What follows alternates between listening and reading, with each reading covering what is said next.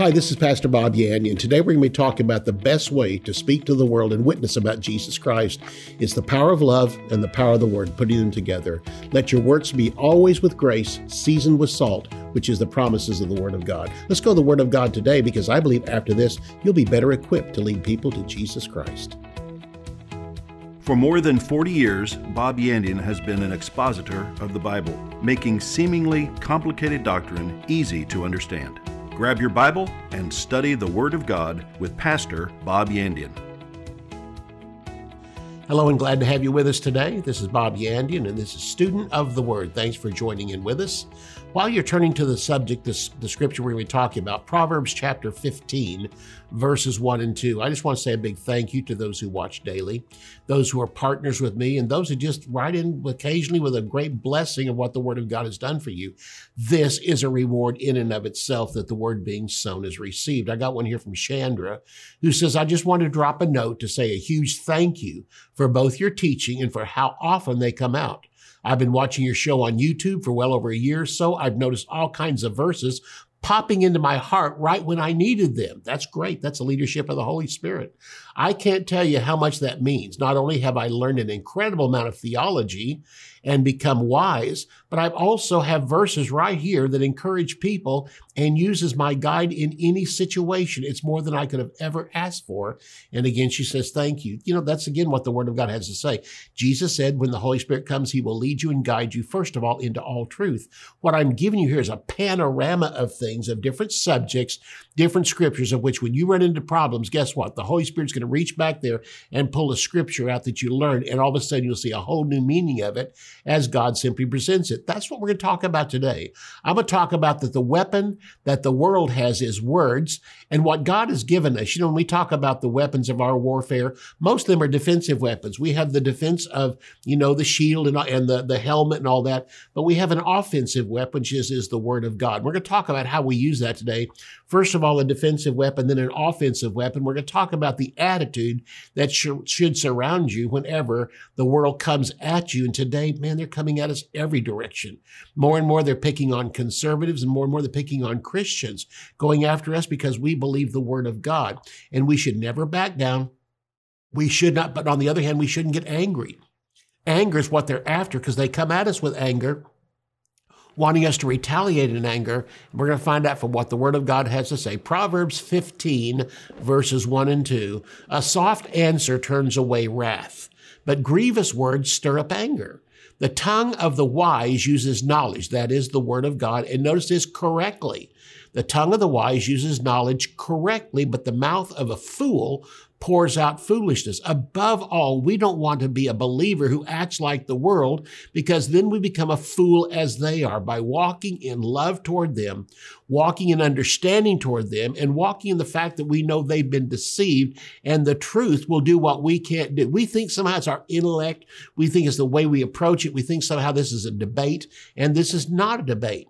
We will all have to answer the world's questions one day or another, so you might as well just get prepared for it now because the Word of God teaches you how. How we answer is just as important as what we say or what we answer. A soft answer should precede the good words that we're about to put out. Out of the abundance of the heart, the Bible says the mouth or the tongue speaks and it reflects the heart.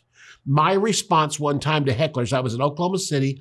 A lady invited me there, went to our church, asked me to come and speak in front of a giant group of protesters that came to protest capital punishment. And she said, Would you just speak on what the Bible has to say about it? And so when I got there, the place was packed. There were hundreds and hundreds that filled that entire place there at the state capitol, Oklahoma City, with big signs and yelling and screaming. And so the man got up to introduce me and finally got everybody settled down, introduced me. The moment I walked up there, one man stood up in the back and screamed at me and said, How dare you worship a God that murdered his son on the cross? My first thought was, I didn't I never heard that before.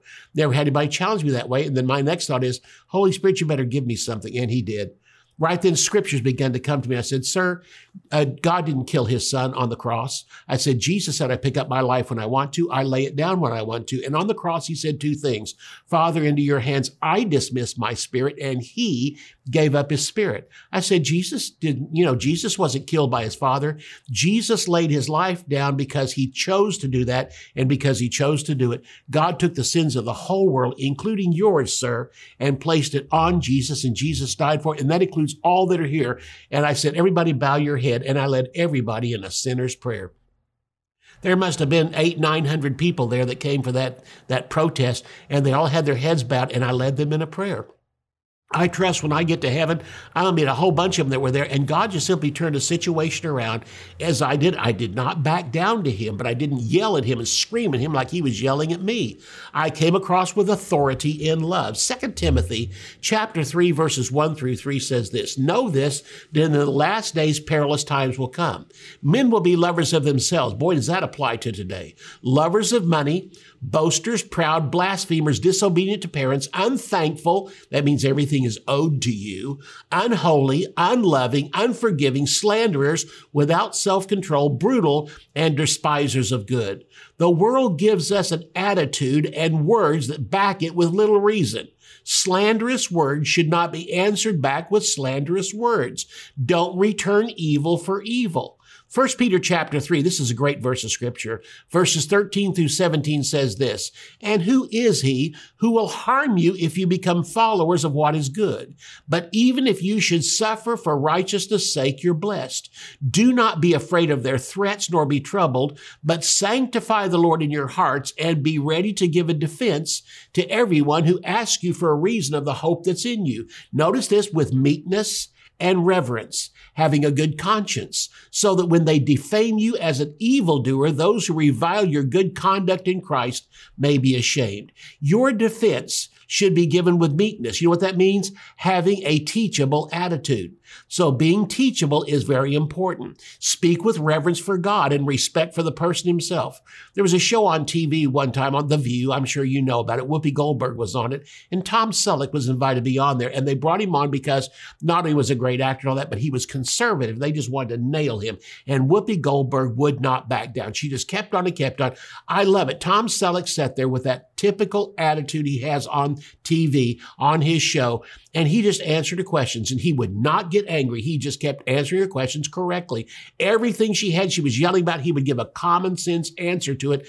And finally, after a while, she saw she was going nowhere and actually she felt bad about it. She apologized to him for her attitude. Notice what turned her around was that attitude that he had of self control, that attitude of humility and on top of that, an attitude of even being teachable. He listened to her and said, Well, I, I kind of see that, but let me tell you. In other words, he was even open to her coming at him to learn whatever he could learn.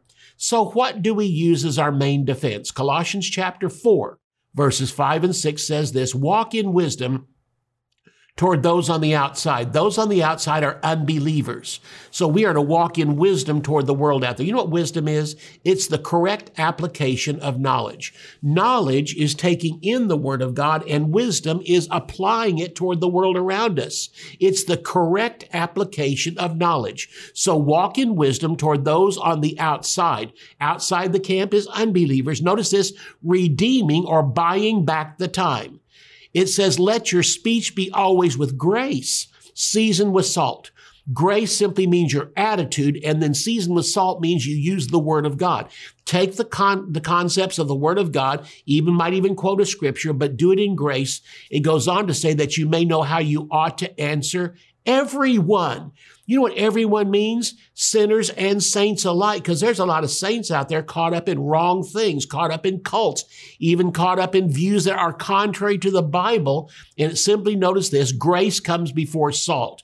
Your attitude first of all, then the scriptures. Make sure before you quote scriptures, you're not pulling out the sword and stabbing them with it. Notice, first of all, that you come them with salt, which is the right attitude.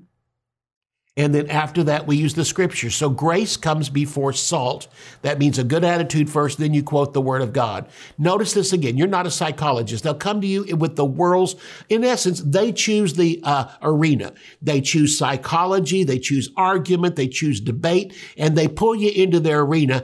By doing this, you pull them back into your arena. You pull them back into the grace of God and you pull them back into the word of God. That's why, again, it says, speak the truth in love in Ephesians chapter 4 and verse 14. So the truth is the most important thing, but how you present it also important. You pull them back over onto your mat to where you're used to fighting from over here or used to defending yourself from over here, but you also know that the best way to do it is with finesse to do it with with love toward them and and and a, and a, desire to see them come to know Jesus Christ. And again to where you pour your heart out to them but you pour it out with the word of God. With an attitude of grace simply say it is written. The word itself needs so no outside proof or defense. What am I saying? I'm saying when you start to use the word of God just the power of the Holy Spirit that surrounds them will grab them. They have a hard time understanding it but they also know something. How do you argue with the word of God? They will try and they'll try pulling their psychology into it and all that. But all you need to do is continue to stand on the word of God because why? The word of God needs no outside proof. Everything they're saying, in fact, when the world quotes something, they'll quote Dr. So-and-so said this, Professor so-and-so said this, uh, Mr. So-and-so, a theologian said this. They'll start quoting from history. Folks, once you quote the word of God, there's nothing higher than the word of God. You know why they need all these other things to prop up their viewpoints is because they know it won't stand by itself. But as soon as they start attributing to other famous people, it's like the fame of the person they're quoting actually lends credibility to what they're saying. And that is just not true with the word of God. It is the word of God. Romans chapter 3 and verse 10 says this, as it is written, and this is from the Psalms and the prophets, there is none righteous, no, not one. He didn't quote. I mean, once in a while he'll say Moses said this, or he'll say some of the other prophets, but he'll never have to say, and Professor so and so said this, or theologian said this, or the man from history said this. God just simply says, and Jesus quoted it here as Paul did also, it is written, there is none righteous, no, not one.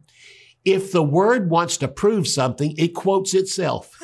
Think about that. It simply quotes itself. When Paul was trying to show that this is true, he didn't go out there and get, again, some theologian, go out there and get some professor, he didn't go out there and get some prophet from the world. He simply said, here's what the word says. The word stands by itself. It proves itself. God exalted his word above him very self.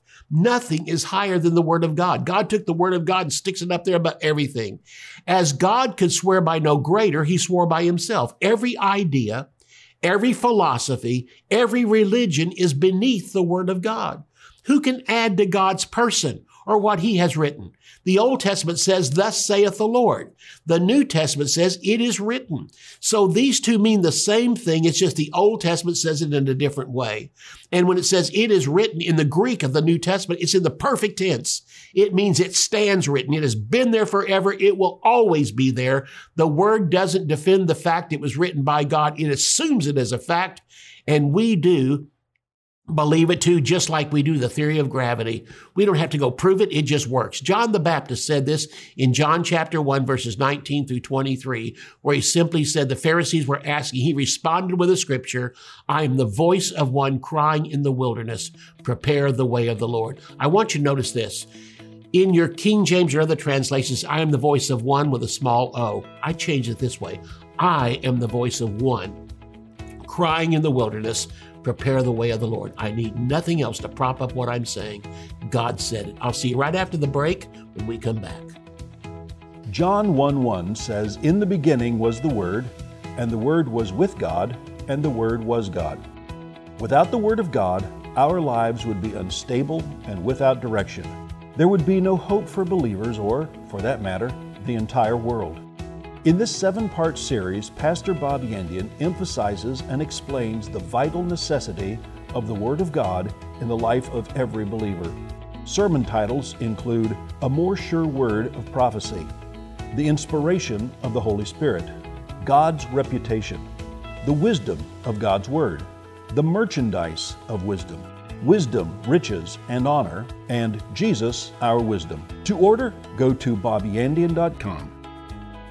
Theology Simplified. This is a class I teach at Charis Bible College, and I've been waiting to put this into a book. It's eight different theological terms that sound difficult but actually are very simple. I just simply think the Bible sometimes is filled with complicated sounding words, but you break it down, it becomes very simple. This book is called Theology Simplified. Let me tell you what all it covers it covers predestination, it covers reconciliation and sanctification, it covers glorification, justification, redemption, propitiation, and election are all covered in this book.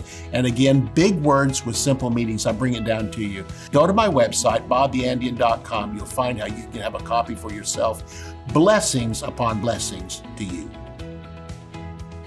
Bob Yandian Ministries is training up a new generation in the Word of God. Because of your generosity and faithfulness, this teaching ministry is able to change countless lives. You will never know until you get to heaven how many people received Jesus, were filled with the Holy Spirit, healed, or found God's will for their life through your support and prayers. If you would like to become a partner with Bob Yandian, visit bobyandian.com and click on Partnership. When Jesus talked about himself from the Word of God, he always just quoted the Word of God. He quoted the Word of God about himself and his ministry. You know, he never said, uh, the philosophers agree with me. You know why? Because the philosophers are beneath the Word of God. Why would you go to a lower shelf of those who will verify what you're saying is true. By quoting the word of God, you can actually have nothing higher. If you don't believe what Jesus said about the word, then you'll never believe what Jesus said about himself because he is the word. He declared himself to be the revealed word of God. He said he fulfilled Old Testament prophecies and those prophecies about himself. Hebrews chapter 10 verses 5 through 7 says this. When he came into the world, he said, huh, notice this, when he, Jesus, came into the world, this is in the crib. This is when he was laying in the manger as a baby. He said, sacrifice and offering you did not desire, but a body you have prepared for me. I can guarantee you, this didn't come from his humanity. No, if he'd have rolled over and said this to Mary, she would have freaked out. Man, he was just born.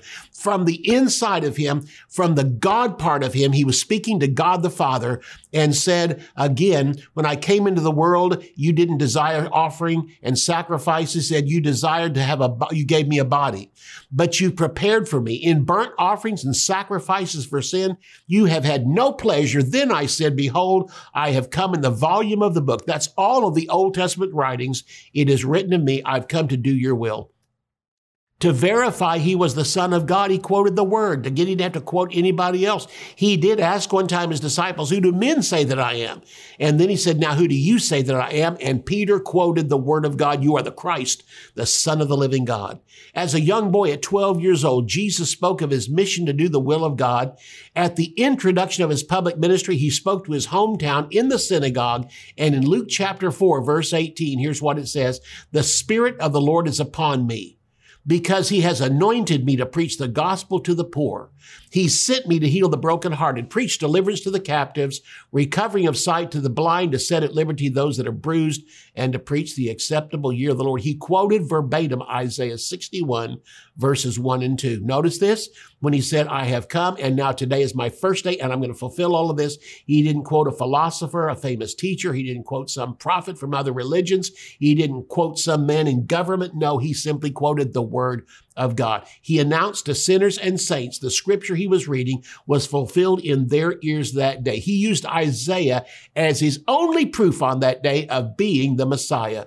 He knew how to find the text from Isaiah, though there was no chapters or verse separation. He was well acquainted in handling the verses. Why? He quoted because he wrote it. He's the author of it. As the introduction of his ministry, he was led by the Holy Spirit into the wilderness to be tested by Satan, and Satan tempted Jesus three times to follow him, and Jesus responded with three quotes from Deuteronomy. At each attack, he quoted the word, It is written, it is written, it is written. I come back to this. If Jesus could say it is written, why can't we say it's written?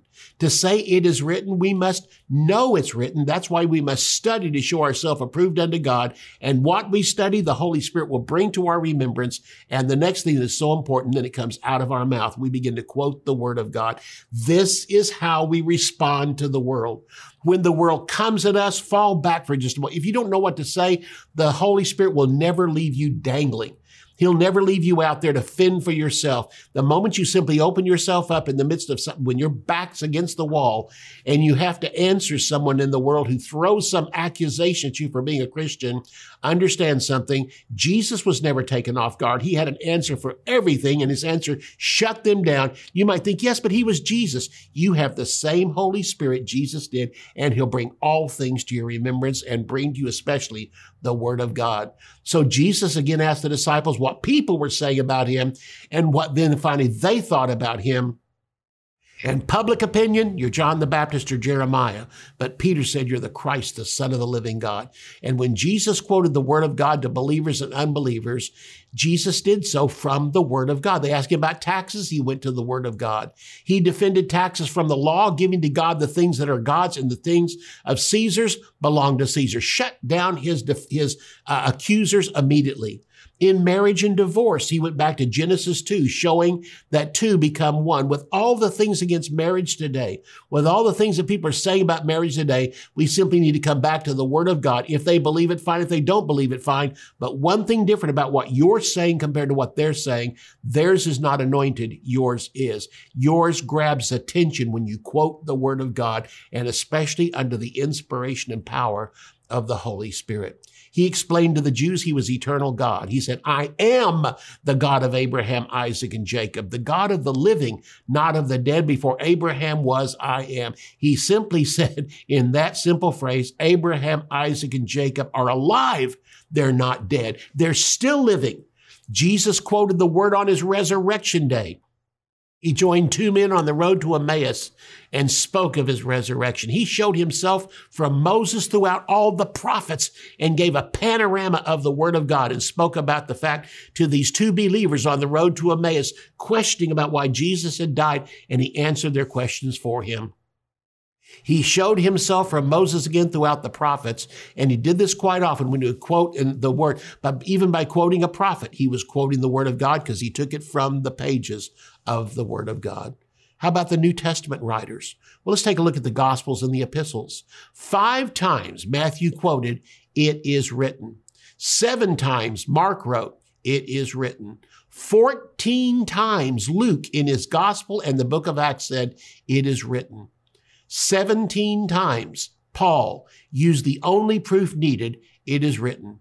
John said seven times in his gospel, in his epistles, in Revelation, he said, it is written. And one time Peter said, it is written. The word has been twisted, but can never be changed. Second Peter chapter 16 verses 20 and 21 says this, we do not follow cunningly devised fables when we made known to you the power and coming of our Lord Jesus Christ we were eyewitnesses. We were there when it happened. We were eyewitnesses of his majesty. Then in verse 20, he went on to say, knowing this first, that no prophecy of the scripture is of any private interpretation. In other words, this isn't somebody's opinion. This is thus saith the Lord. And even it comes through Isaiah or Jeremiah or Moses, any of the Old Testament prophets or Matthew, Mark, Luke, John, again, Paul, Timothy, whatever the writer is or whatever book it is, it simply is every voice coming to us, even through different people, all came from the same source. It is the word of God, and Jesus came to bring it. Verse 21, for prophecy never came by the will of men, but holy men of God spoke as they were moved by the Holy Spirit. It comes back to this. What did Peter say in these verses of scripture? In verse 16, he says, when we were with him in the holy mountain, we saw the Holy Spirit descend on him. We saw this uh, cloud come over. And next of all, we heard God speak from heaven. So what he was saying was after that though, in verse 19, but we have a more sure word of prophecy. What's he saying? He's simply saying, if you can see something that contradicts the word, go with the word. If you hear something contradicting the word of God, go with the word of God because the word of God is a more sure word of prophecy than what your eyes can see or your ears can hear. There comes a time, as it says over in chapter 5 of the book of Hebrews, that we can actually have our senses exercised to discern between good and evil, right and wrong. Now, that takes a while, but the longer you walk in the Word of God, you can actually take what you hear and filter it through the Word of God and come out with a scriptural explanation.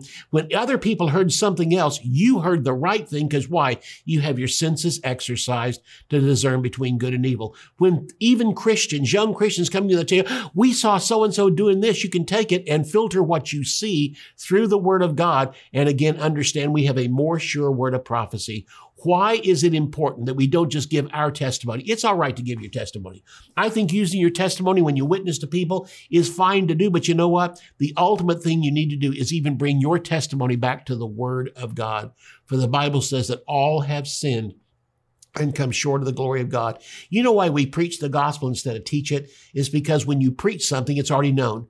You just declare it. You know why we just declare that the, the person needs Jesus? Because they know they do. They may argue about it all they want to, but the moment you tell them you're not happy, you're not joyful, you don't have any peace inside of you, that is so scriptural that they have to, unless they just argue with you, they don't understand what the world system is. They're even operating it, but the moment you use the word of God, it penetrates like that sword into them and they begin to understand something. That's why we simply declare the Bible says this. And you know what? When it comes to for the word quoted to an unbeliever. It's so simple they can't miss it and they know it's true. You're not happy and you know it.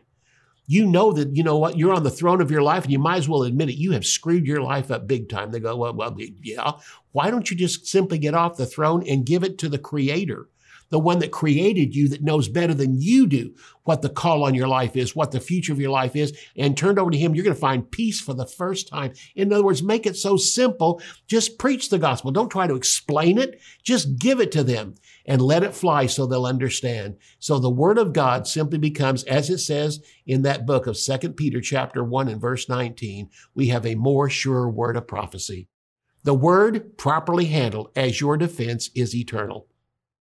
Heaven and earth will pass away, but my words will not pass away. The word of God lives and abides forever. If the world challenges you, then let the word of God defend you. The word compels us to answer compared to the world's religions, philosophers, political, and popular view. Again, I'm going to tell you again, the world compels us to answer, and they always compare what we have to say to the world's religions, the philosophers, the political, and the popular views. Here's the point of it is popular views change, political views change, philosophies change, religions around the world. There's always new ones being added and new leaders of it. You know why? Because there's one day it becomes outdated, but there's no higher standard in your life than God Himself and His Word. So the world may fall back on all their philosophers. They may fall back on all these things, but you know what? The Word of God lives and abides forever.